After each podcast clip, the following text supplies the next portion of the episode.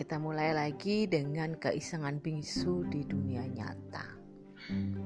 Jadi suatu hari waktu itu gue waktu itu pulang ke kampung halaman gue.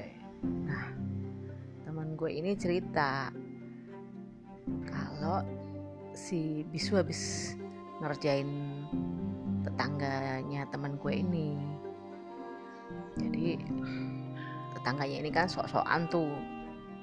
Wah pokoknya sok berilmu sok apalah gitu, gitu. kesel. Soalnya keluar-keluar ke mana-mana kalau dia itu paling hebat paling pinter paling apalah kayak gitulah.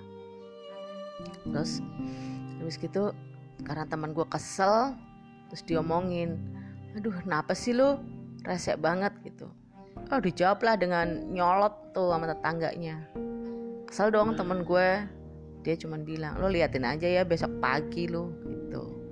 Udah.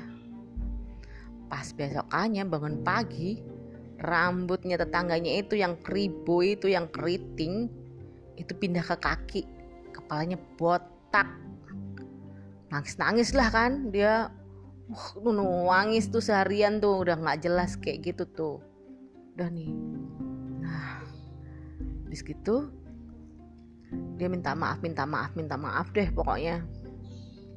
Minta maaf minta maaf. Ya udah. Akhirnya ini deh. Rambutnya pindah lagi ke kepala. Nah sejak itu tetangganya udah kagak berani tuh nyolot lagi. Udah diem aja udah nggak berani uh, gaya-gayaan di sekitaran itu. Kalau di luar sih nggak tahu. Kayak gitu tuh keisengan bisu